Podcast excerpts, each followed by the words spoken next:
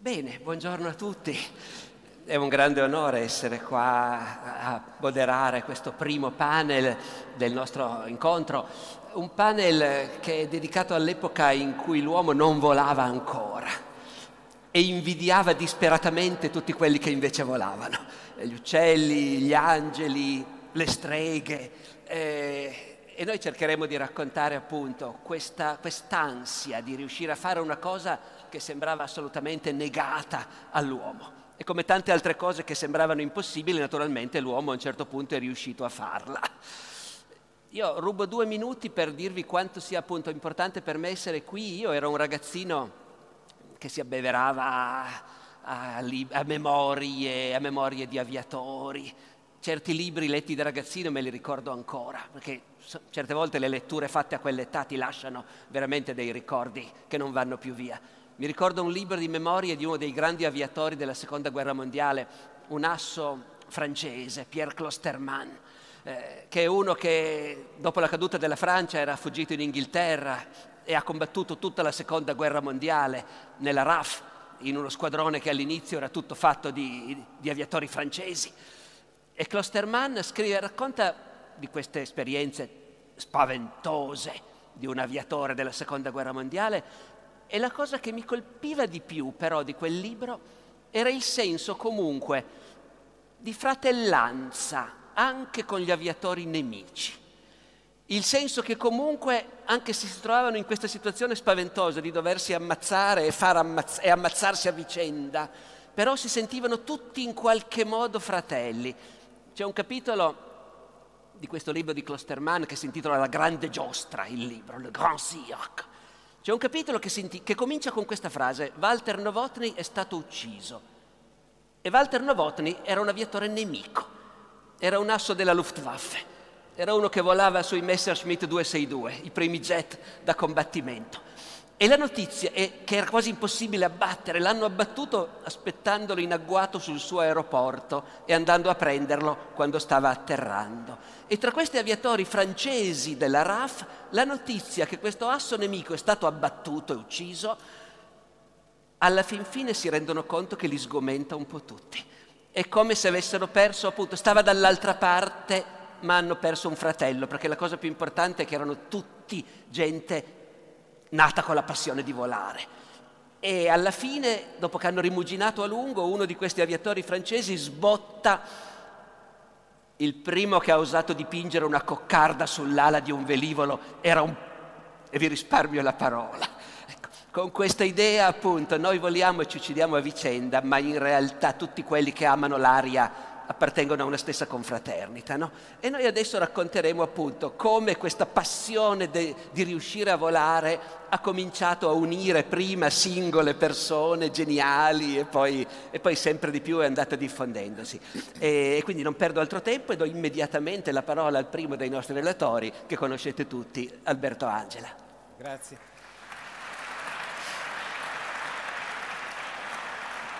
Vi ringrazio per essere qui, ringrazio Capo di Stato Maggiore Goretti, Sindaco Nardella, Gianni, cioè ci siamo trovati qui per questo, questo momento particolare, perché nessuno di noi avrebbe mai immaginato che così cent'anni fa nascesse qualcosa che oggi si ricorda che ha una storia lunghissima, anche prima, nel senso che è una storia, quella del volo che affonda, diciamo, eh, nel tempo. L'uomo quando nasce guarda gli uccelli che volano, si medesima, ci sono dei miti in cui delle divinità volano un po' dappertutto, quindi è sempre stato un riferimento, eh, certamente per cercare di imitare quello che sembrava quasi impossibile.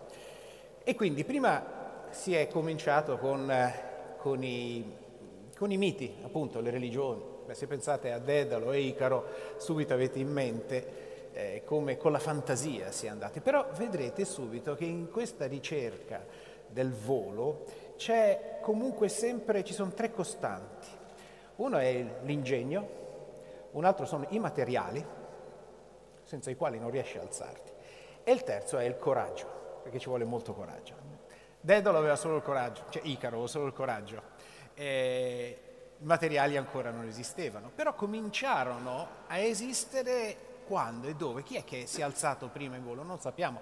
Sappiamo che il primo oggetto fatto volare probabilmente è, qualcosa, forse era un aquilone, tutto sommato. L'aquilone è la cosa più semplice. Si imitano le foglie portate via dal vento. Ma come fare? E eh beh, deve avere, ecco, questa è la seconda eh, caratteristica, l'ingegno per inventare un oggetto e poi il materiale. Se andiamo in Cina, la seta e il bambù ti permettono di realizzare oggetti leggeri per volare. E allora si pensa che probabilmente al tempo degli Etruschi, più o meno quello, perlomeno si ha contezza, che ci fossero già degli oggetti volanti eh, identificati con, sotto forma di, ehm, di aquiloni in Cina. Quindi quando da noi c'erano gli Etruschi, gli Etruschi, badate bene, avevano già delle tecnologie avanzate, eh, già soltanto un ombrello, se andate nei musei come il museo di Villa Giulia a Roma vedrete l'intelaiatura di un ombrello, serviva per fare ombra, non per proteggersi dal, dalla pioggia, però il concetto era vicino, ma era troppo pesante. Non c'erano ancora dei materiali. Quando sono arrivati? Beh, non si sa bene, però c'è intorno al secondo secolo d.C., quindi in epoca romana, eh, uno, un autore romano, parliamo di, eh, diciamo, aveva scritto Le notti attiche, era un racconto in cui si parlava di un tale, un filosofo, ma anche un curioso, uno, uno scienziato, tra virgolette, eh, vissuto in epoca ellenistica, quindi più o meno nel secolo di eh, Alessandro Magno. Bene, questo romano racconta secoli di distanza, ma con tanto di testimonianze eh, diciamo quasi dirette, che questo, eh, quest'uomo, Archita di Taranto, nel IV secolo a.C., avrebbe inventato una colomba di legno capace di volare. Volare ma emettendo dei fiotti d'aria. Ora stiamo parlando di un romano che descrive una eh, invenzione fatta secoli prima. Vera, non vera? Beh, insomma, lui era molto preciso, molto scrupoloso e cita altri autori scrupolosi, quindi qualcosa è stato fatto. Che cosa era? Non lo sappiamo. Eh, fiotti d'aria che escono, ci sono dei mantici, c'è qualcosa? Non lo sappiamo. Certo è che l'epoca ellenistica è un'epoca in cui si inventano tante cose, è un momento in cui le menti migliori vengono messe assieme, è lì che nasce la biblioteca di Alessandria d'Egitto, eh, era una sorta di università, quello è stato un momento, quello di Alessandro Magno, in cui il mondo ha conosciuto una sorta di rinascimento, in cui si cercava non di dividere, ma di condividere, di mettere, eh, appunto, Alessandria d'Egitto c'era questa specie di università chiamata museo in cui arrivavano le menti dall'India, dal, dal Medio Oriente, dalla Grecia, era veramente una specie di grande fucina del pensiero. Eratostene ha calcolato la circonferenza terrestre in quel momento, in quei luoghi. Quando è che poi si va avanti nella storia del volo? Probabilmente bisogna tornare in Cina e questo avviene nel, nell'epoca quando qui da noi c'è Settimio Severo, siamo, siamo 230 più o meno d.C., una città è assediata eh, e questo eh, diciamo, stratega giappone, cinese che si chiamava Kong Ming manda una richiesta d'aiuto per, cer- per avere dei rinforzi e rompere l'assedio. Come lo fa? Non c'era la radio. Poteva usare dei piccioni? No, ha usato delle lanterne cinesi. Quindi, diciamo, delle proto-mongolfiere per mandare un messaggio di eh, una richiesta d'aiuto.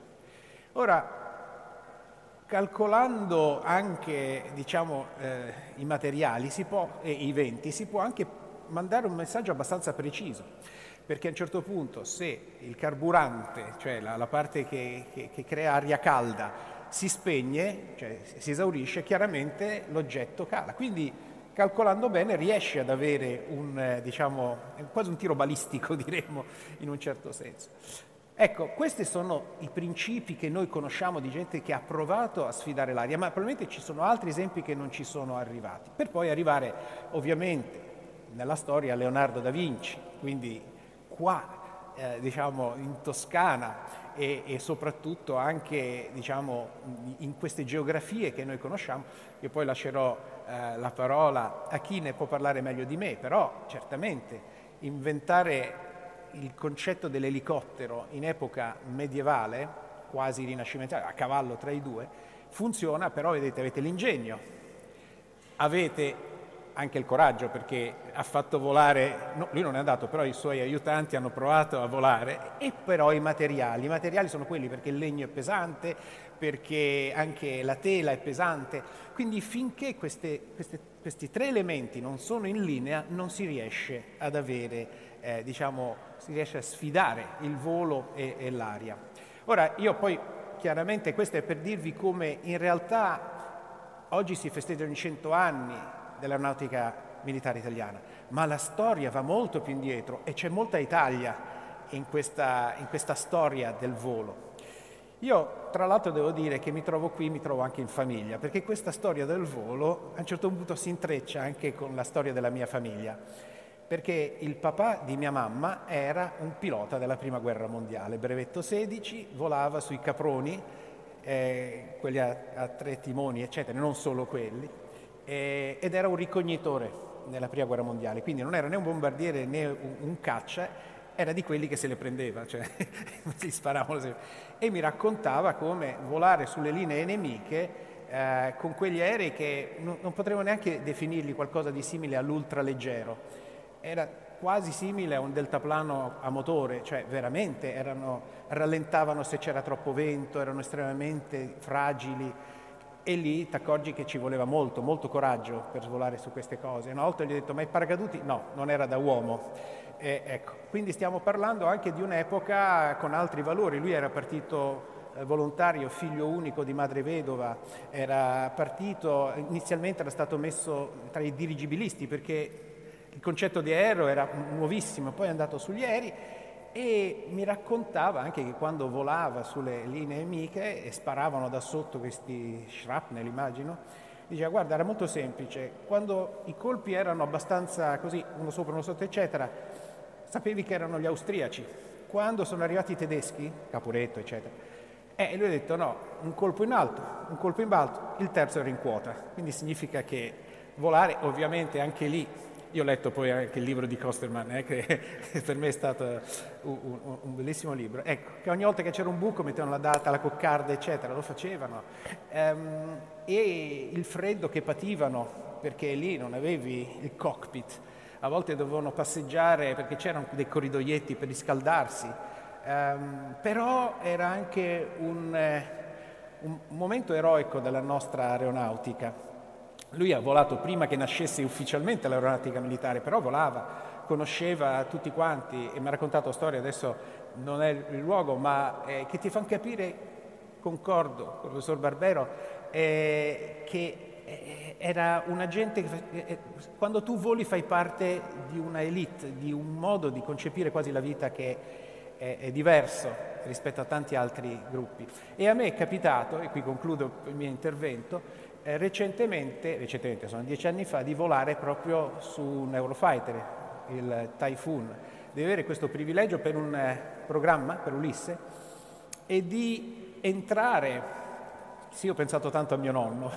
entrare dentro questo caccia e volare, vi assicuro che è stato molto, molto forte, anche perché io non avevo eh, un, un addestramento, però insomma è stato, diciamo, è stato gagliardo come volo e, e, lì riscoprire le stesse cose che raccontava mio nonno. Ho visto, vedete, noi abbiamo molti cliché. Il Top Gun è un uomo che arriva in moto, a macchina potente, un po' eh, difficile da trattenere, uno molto ormonale, non è così, non è così e non può essere così. Persone esuberanti vengono filtrate, fermate prima. Io mi sono trovato come se stessi alla NASA. Piloti, tecnici, tutti erano estremamente responsabili, ti davano una sicurezza, capivi che stavi in, mano, in mani sicure anche di, di, di grande saggezza e su un mezzo potentissimo, un, un velivolo che era diciamo, un, una, dire, un, prodotto e anche qui abbiamo questa, questa eh, equazione. Eh, grande eh, certamente ingegno, tecnologia, quindi i mezzi che ti permettono veramente di, di, poter intercettare qualcosa che va lentissimo come un deltaplano o un altro caccia, aveva questa potenza incredibile, e però anche il coraggio. Io credo che questi siano questi, questi tre elementi a bordo di ogni aereo eh, che ho sempre ritrovato e che secondo me nel futuro, nella storia dell'aeronautica militare italiana, sempre ci sarà. Concludo dicendo che mi è capitato di, eh, andare, di volare su un C-130 dell'aeronautica militare, era il 98, per andare dalla Nuova Zelanda in Antartide, proprio a Baia Terranova, si chiamava così allora, eh, diciamo adesso la, la, la baia la, è la base Zucchelli, e si atterrava sul mare ghiacciato. La cosa che mi ha stupito è stato come loro non avessero fatto in, in arrivo, quando vedevi questa distesa, sembrava una enorme Val d'Aosta, tutto ghiacciato, monti eccetera, e poi questo mare immenso ghiacciato, non c'è stato un giro sulla pista, o pista, insomma, sulla distesa. E sono arrivati e sono atterrati immediatamente con un aereo che, voglio dire, è sempre un C-130. Mi ricordo che c'era scritto Asmara Express sulla carlinga, era stato usato in altre operazioni, eccetera. E mi ricordo anche quanto tecnologicamente i nostri velivoli non fossero al passo di quelli americani, che erano ovviamente il C-130 americano era già l'ultima versione, i nostri erano, ma coraggio, capacità, ingegno, insomma, questi aerei atterravano sul ghiaccio come se fosse un normalissima so, pratica di mare. Questo mi ha stupito, senza, senza enfasi, probabilmente anche per loro non era una cosa facile, però ecco, ho ritrovato sempre, ogni volta che mi sono trovato sia nei servizi sia nei racconti familiari gli stessi ingredienti, tanto coraggio, ingegno e responsabilità. Grazie.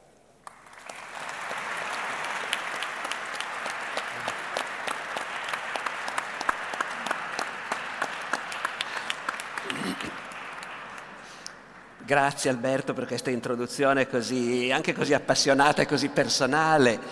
E adesso è arrivato il momento di cominciare a mettere a fuoco alcuni momenti specifici nella storia, nella storia del, del, del, viaggio dell'uomo verso il volo. Eh, il primo, il primo, personaggio di cui parliamo, come dire, ci riporta proprio qui, qui dove siamo adesso, qui, qui a Firenze, qui in Toscana, ci porta in quel rinascimento che lasciatelo dire a me che sono un medievista di mestiere, non è il contrario del Medioevo, non è che si dice ah, finalmente è finito il Medioevo, c'è il Rinascimento. Il Rinascimento è, è il punto d'arrivo, è il salto di qualità che si realizza a un certo punto dopo che il Medioevo per secoli ha accumulato progressi, conoscenze, esplorazioni, innovazioni e poi a un certo punto nel luogo del mondo medievale in cui si è concentrata più esperienza del mondo, più capacità di innovazione, più soldi anche devo dire, eh? e cioè l'Italia e in particolare la Toscana e in particolare Firenze, ecco a un certo punto c'è quel salto di qualità che noi chiamiamo Rinascimento. Nel Rinascimento, appunto, uno dei grandi nomi naturalmente è quello di Leonardo e la dottoressa Roberta Versanti è la direttrice del museo di Leonardo a Vinci e quindi lei ci aiuterà a mettere a fuoco il significato di Leonardo nella storia del volo. Prego. Grazie. Desidero innanzitutto ringraziare l'aeronautica militare e il suo capo di Stato Maggiore generale Luca eh, Goretti per eh, l'invito e il sindaco Nardella. Allora, Leonardo è una delle figure sicuramente più complesse e più note della storia eh, dell'umanità e nel tempo è stato anche assurto a simbolo del Rinascimento eh, proprio per quell'unità di sapere che contraddistingueva ancora il mondo eh, rinascimentale e per questo connubio perfetto fra arte e scienza. Eh, Leonardo ovviamente eh, fra i disegni, gli studi di Leonardo un campo eh, che ancora oggi desta grande stupore e grande fascino è sicuramente quello del volo. Leonardo e il volo. Leonardo e il volo è stato anche un mito eh, del Novecento. Gli studi di Leonardo e il volo hanno una grandissima attenzione fra la fine dell'Ottocento e l'inizio del Novecento, soprattutto in Italia. E eh, Leonardo viene proprio assunto anche a simbolo di un primato italiano eh, sulla tecnologia, della tecnologia. Si crea un clima di grande entusiasmo. Per, sono gli anni delle grandi conquiste del volo e eh, la stessa aeronautica militare costituita da pochi anni partecipa a questo clima di grande fervore, di grande interesse per Leonardo e eh, il Ministero dell'Aeronautica eh, nello stabilimento di Guidonia costruisce anche alcuni modelli tratti da progetti di macchine volanti eh, di Leonardo per la prima grande esposizione eh, nazionale italiana dedicata alla storia della scienza che si tenne proprio a Firenze nel 1929. La storia di eh, Leonardo e il volo è una storia lunga. L'interesse di Leonardo per il volo possiamo dire che occupa tutta eh, la sua vita. Leonardo stesso in qualche modo si sente predestinato ad occuparsi del volo quando racconta nei suoi manoscritti che eh, di un sogno, di un sogno che lui ha fatto e che lo vede bambino in culla e su questa culla va a posarsi un nibbio, un uccello rapace, proprio a indicarci che il suo è un destino in qualche modo eh, segnato. Leonardo da adulto affronterà il volo con la curiosità dello scienziato, eh, si porrà molte domande, a queste domande cercherà di dare risposta e arriverà anche ad avere eh, delle straordinarie intuizioni, a elaborare teorie.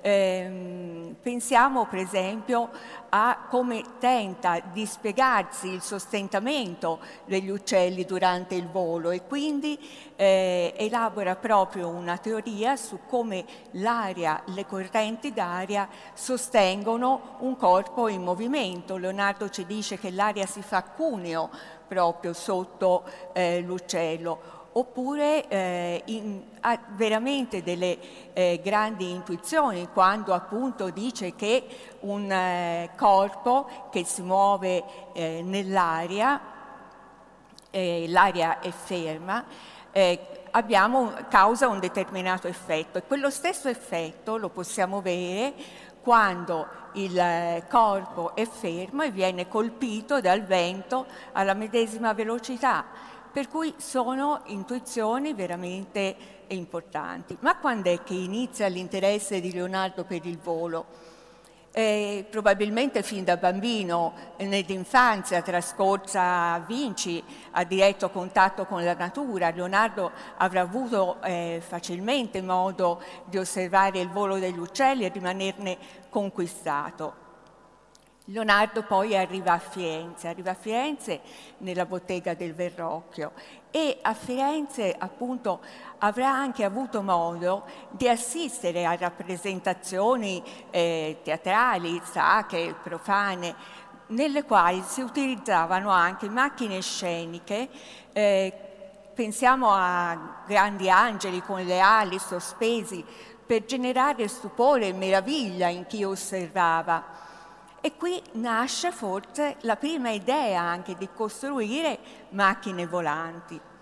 Leonardo poi, come sappiamo, lascia eh, Firenze per Milano, va alla corte di Ludovico il Moro e lì continua a pensare alle macchine e progetta eh, moltissime macchine destinate al volo dalla battente. Quindi Leonardo pensa di costruire macchine che eh, di dotare l'uomo di ali, queste ali devono essere movimentate, devono essere alzate, abbassate e soprattutto il pilota deve sostenere queste macchine in, in aria. Si scontra, come abbiamo sentito prima, con uno dei problemi più grossi del suo tempo, il eh, problema della forza propulsiva. Allora, Leonardo eh,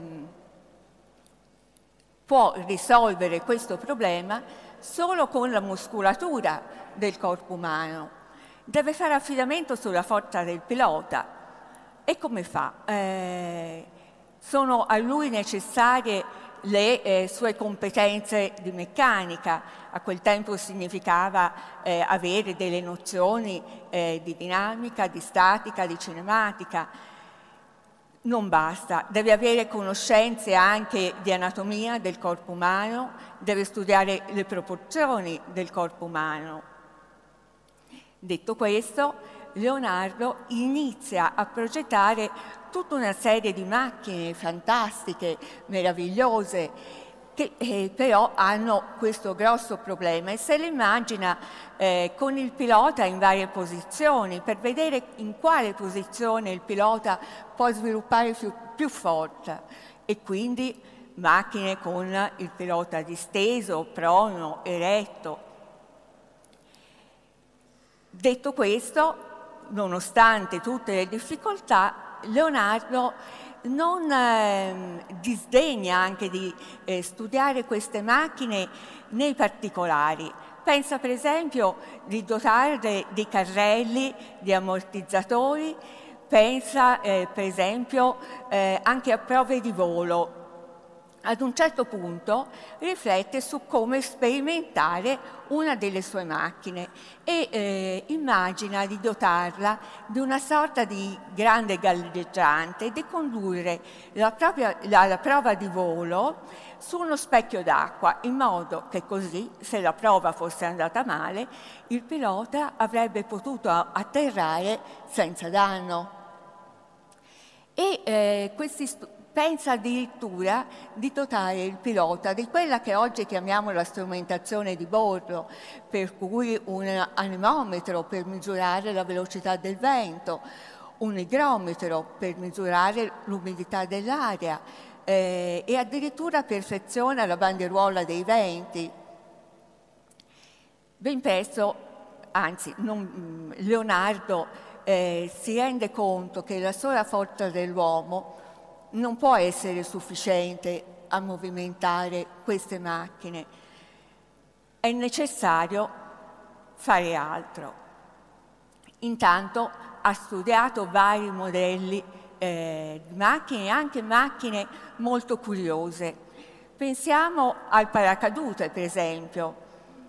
Troviamo nei suoi disegni un paracadute, ma Leonardo se lo immagina come una struttura rigida piramidale che il pilota avrebbe dovuto sostenere come una sorta di ombrello aperto.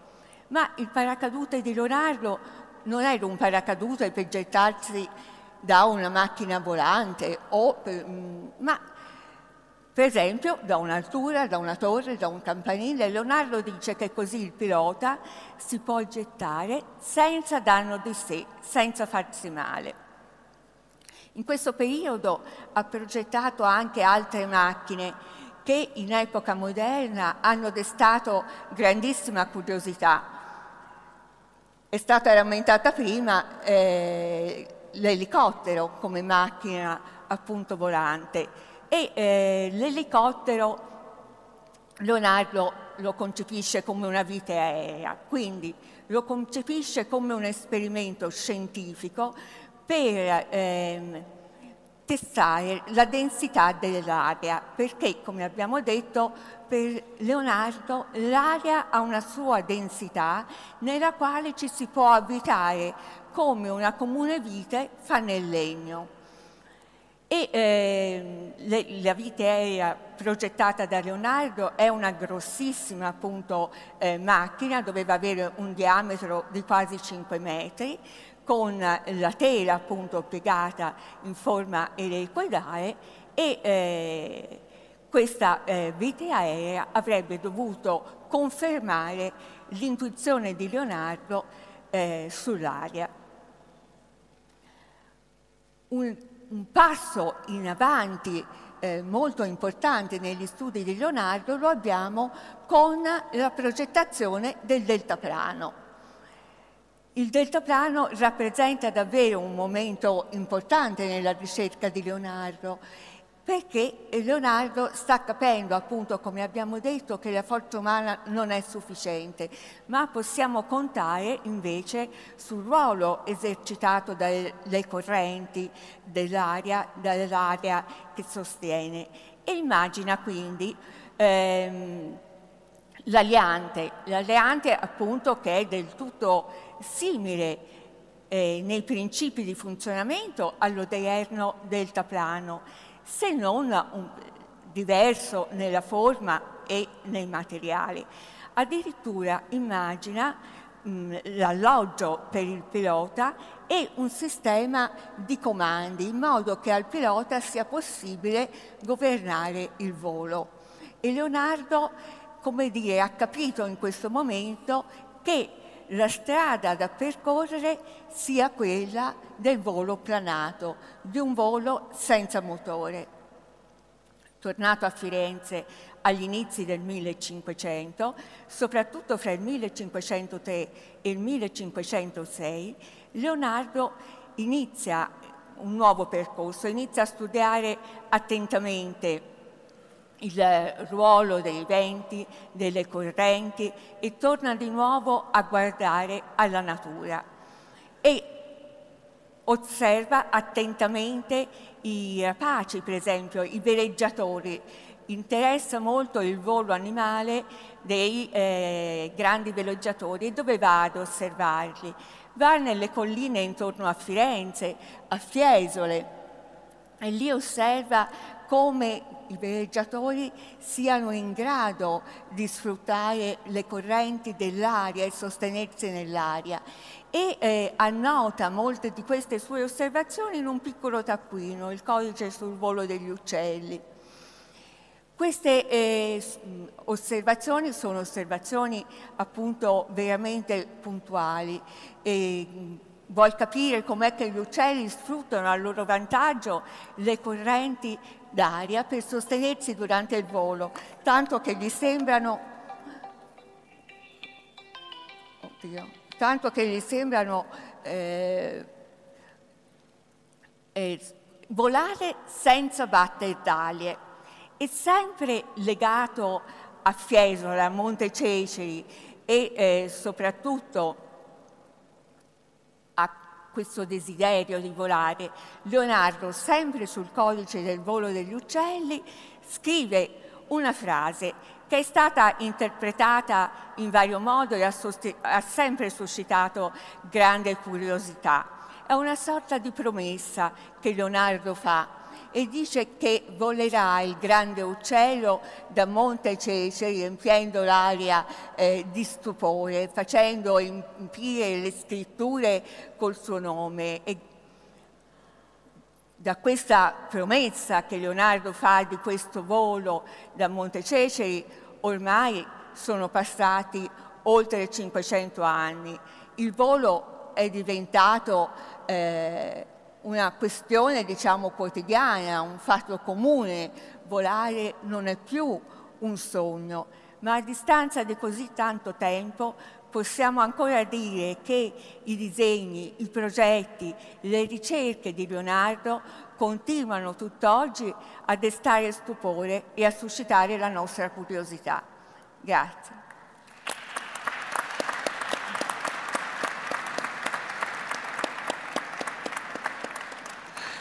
Grazie. Beh, appunto, l'abbiamo detto, l'Italia di Leonardo era, era il paese più innovativo, più moderno e più ricco del suo tempo. Era un po' l'America di allora.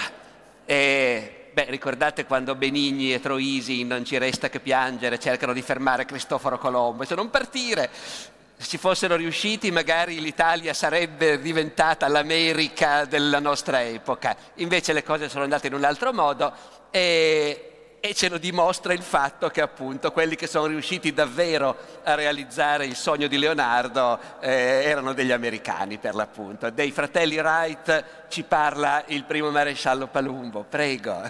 Grazie professor Barbero. Spesso noi ci ricordiamo dei fratelli Wright per aver installato il motore su un aliante e aver costruito così il primo aeroplano efficiente della storia ma la loro vita fa un'incessante e devota attività di sperimentazione. E il loro contributo più grande non fu tanto l'invenzione dell'aeroplano, quanto piuttosto quella di un sistema di controllo che da lì in avanti avrebbe reso l'aeroplano un mezzo pratico e affidabile.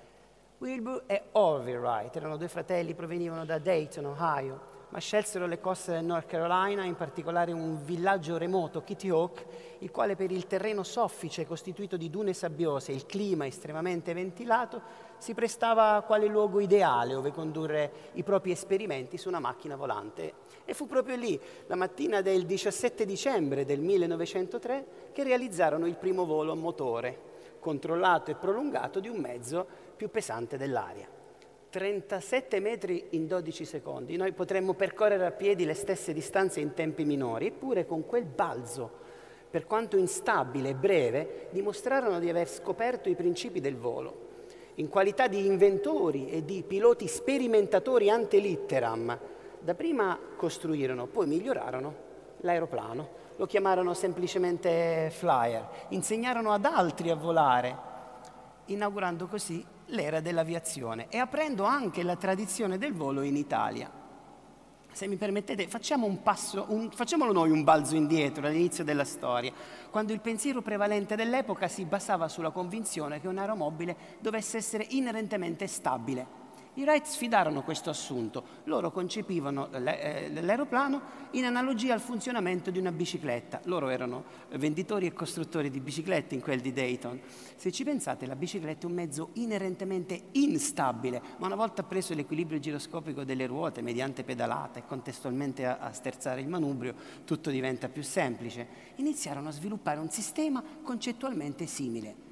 E il primo problema che emerse fu quello relativo all'esercizio del controllo sul rollio, l'asse di rollio, ovvero l'equilibrare le ali per mantenere il volo livellato nel vento o effettuare una virata.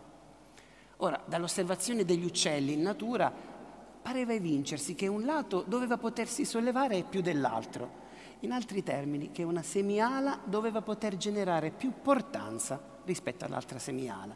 E la portanza è quella componente aerodinamica che si oppone al peso e quindi alla forza di gravità e consente al, al velivolo di sostenersi in aria.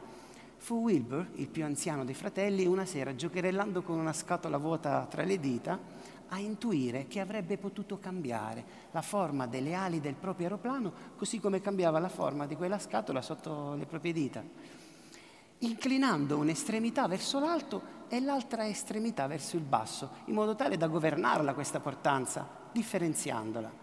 Chiamarono questa tecnica wing warping o svergolamento alare e rappresentò uno dei passi fondamentali per il progresso della tecnologia aeronautica, anche vabbè, voi lo sapete, ebbe breve vita perché poi furono furono, lo wing warping fu sostituito dagli alettoni che consentivano di costruire delle ali più robuste ed efficienti. La prima volta lo testarono facendo volare appunto un aquilone. E, e il risultato riuscì, tant'è che incoraggiati dai risultati eh, decisero di spostare, di trasferire la sede dei propri esperimenti empirici in North Carolina. E lì realizzarono tre gliders o alianti, che dir si voglia, nel 1900, 1901 e 1902, prima di tornarvi l'anno successivo con una variante motorizzata. E la chiave del successo dei, dei fratelli Wright a Kitty Hawk fu la loro abilità nel ricorrere a ciò che noi in gergo aeronautico chiamiamo lesson learned, ovvero la lezione acquisita, di ogni applicazione tecnologica in una nuova situazione individuare una criticità, un punto di successo o un fallimento, molto più probabile quest'ultimo, da eleggere quale presupposto per futuri sviluppi. E così i glider sperimentali ebbero la funzione di testare dei principi aerodinamici, dei sistemi di controllo, dei concetti strutturali e meccanici che sarebbero stati incorporati nell'invenzione dell'aeroplano. Ma la chiave di volta dell'intero processo fu il glider del 1901. Perché? Perché fu un fallimento. Non generava portanza, non rispondeva ai controlli, tant'è che tornarono in Ohio sconsolatissimi, ma non si arresero, presero piuttosto a diffidare dei dati che avevano utilizzato per i loro calcoli. E questo era grave, significava andare a, a sindacare di verità scientifiche o presunte tali che vantavano più di un secolo di applicazione. Ciononostante, con degli scarti di legno e una smerigliatrice appartenuta al loro nonno materno, realizzarono nel retrobottega del loro negozio di biciclette una galleria del vento artigianale, lunga poco meno di due metri, con una finestrella persino sul top per spiarne l'ingranaggio, un'estremità una ventola, all'altra estremità dei profili alari, delle ali in miniature, diverse per superficie e curvature, connesse una alla volta a un sistema complesso di leve ed indicatori un lavoro certosino. Non furono i primi eh, a costruire la Galleria del Vento, ma fu pionieristico il modo in cui lo utilizzarono, prelusero alle odierne applica- applicazioni dell'ingegneria aeronautica e ispirarono anche quelle grandiose strutture sperimentali che furono le Gallerie del Vento della Direzione Superiore Studi ed Esperienza di Guidonia, un'eccellenza tutta italiana degli anni 30. Con i risultati della Galleria del Vento realizzarono il glider del 1902, un trionfo tant'è che il Flyer, il primo aeroplano della storia, altro non era che una replica più o meno fedele con un più un motore leggerissimo di 12 cavalli appena e due eliche montate posteriormente che rotavano ciascuno nel senso opposto all'altro per bilanciarsi reciprocamente. Agendo una leva, su una leva con la mano sinistra si governava una doppia superficie orizzontale montata davanti alle ali, erano gli elevators per il controllo del beccheggio, il nose up e down. Inoltre con un con un sapiente uso di cavi e di levi si governava contestualmente il wing warping, che il movimento di due timoni di direzione posti in coda, per eh, regolare all'unisono il rollio e l'imbardata. Poi i Wright ne costruirono tanti di modelli, non si fermarono al Flyer 1. Il modello che volò in Italia fu un Flyer 4 o un Model A, un biposto costruito su licenza in Francia. E l'incontro in Italia, l'esperienza in Italia avvenne grazie a un incontro tra Giovanni Pirelli, che era l'industriale dei pneumatici, con Wilbur Wright. I due concordarono per la cifra di 10.000 dollari una serie di dimostrazioni in volo da effettuare in Italia per l'anno successivo, compreso l'addestramento di due aviatori militari. E così ad aprile dell'anno successivo Wilbur e Orville arrivarono a Roma, accompagnati dalla sorella Catherine, un personaggio influente nella loro vita privata, ma anche nei loro affari. E dal 15 al 26 aprile del 1909 venne allestito un campo di volo nella campagna romana di Centocelle dalla quale il flyer decollò 67 volte, portando a bordo 19 passeggeri. Vennero addestrati i piloti militari, il tenente di vascello Mario Calderara e il tenente Umberto di Savoia. E così i Wright aprirono la tradizione del volo in Italia e Centocelle divenne il primo aeroporto italiano, un luogo simbolo oggi per l'aeronautica per la sua storia, ma è tuttora sede di importanti comandi operativi di vertice del Ministero della Difesa. Inoltre, con l'addestramento di Calderara e di Savoia si posero le basi per quella che, che divenne l'aviazione militare e successivamente l'aeronautica militare italiana. Ma l'esperienza romana dei Wright fu importante anche per le attività sperimentali ivi condotte, le prime riprese cinematografiche da un aereo in volo, oppure il decollo con la sola forza del vento e del motore. Prima di allora il decollo era avvenuto con una monorotaia di 62 piedi, eh, 19 metri, più un contrappeso, una catapulta di 700 kg. No, questo a rimarcare l'importanza dell'attività di sperimentazione che era ormai diventata una costante imprescindibile imprescindibile dello sviluppo della tecnologia aeronautica, una lontana eredità che oggi noi in Italia abbiamo raccolto con il reparto sperimentale di volo di pratica di mare, che nel suo organico annovera piloti, ingegneri, tecnici sperimentatori, il cui compito è quello di valutare le performance dei sistemi in ottemperanza ai requisiti operativi e agli standard di sicurezza. E infine l'esperienza dei Wright fu importante perché rappresentò uno degli ultimi momenti d'oro della loro carriera da lì breve l'aereo divenne da, da, attività sportiva per ricchi eccentrici un, un, asset industriale strategico. Con la guerra di Libia dell'11-12 nuovi modelli si erano imposti sul mercato. Il Newport, il Blériot che fu il primo a trasvolare la manica con un motore tutto italiano costruito da Alessandro Anzani, eh, ma anche il Ferman, il Curtis, il cui omonimo costruttore Glenn Curtis era il più acerrimo rivale dei Wright nelle aule dei tribunali. Anche lui ormai costruiva dei, degli aerei più performanti. Poi con la morte di Wilbur il 30 maggio del 12 e con lo scoppio della Grande Guerra nel 1914 che, perdonatemi il termine, consacrò l'invenzione dell'aeroplano a livello globale, eh, fu ancora più palese come i Wright avessero già consegnato il loro nome e la loro impresa alla storia.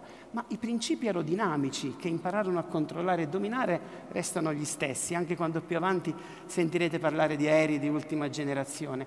E il sistema di controllo basato su tre assi di movimento, resta oggi lo stesso. Si pensi al, al, movimento dei satelliti, alla navigazione dei sommergibili, alla robotica alla robotica medica. Per questo noi tutti oggi abbiamo ancora un debito di gratitudine nei loro confronti, Wilbur e Orville. Magari pensateci la prossima volta quando avremo proprio l'occasione di applaudire nuovamente alle nostre frecce tricolori. Grazie.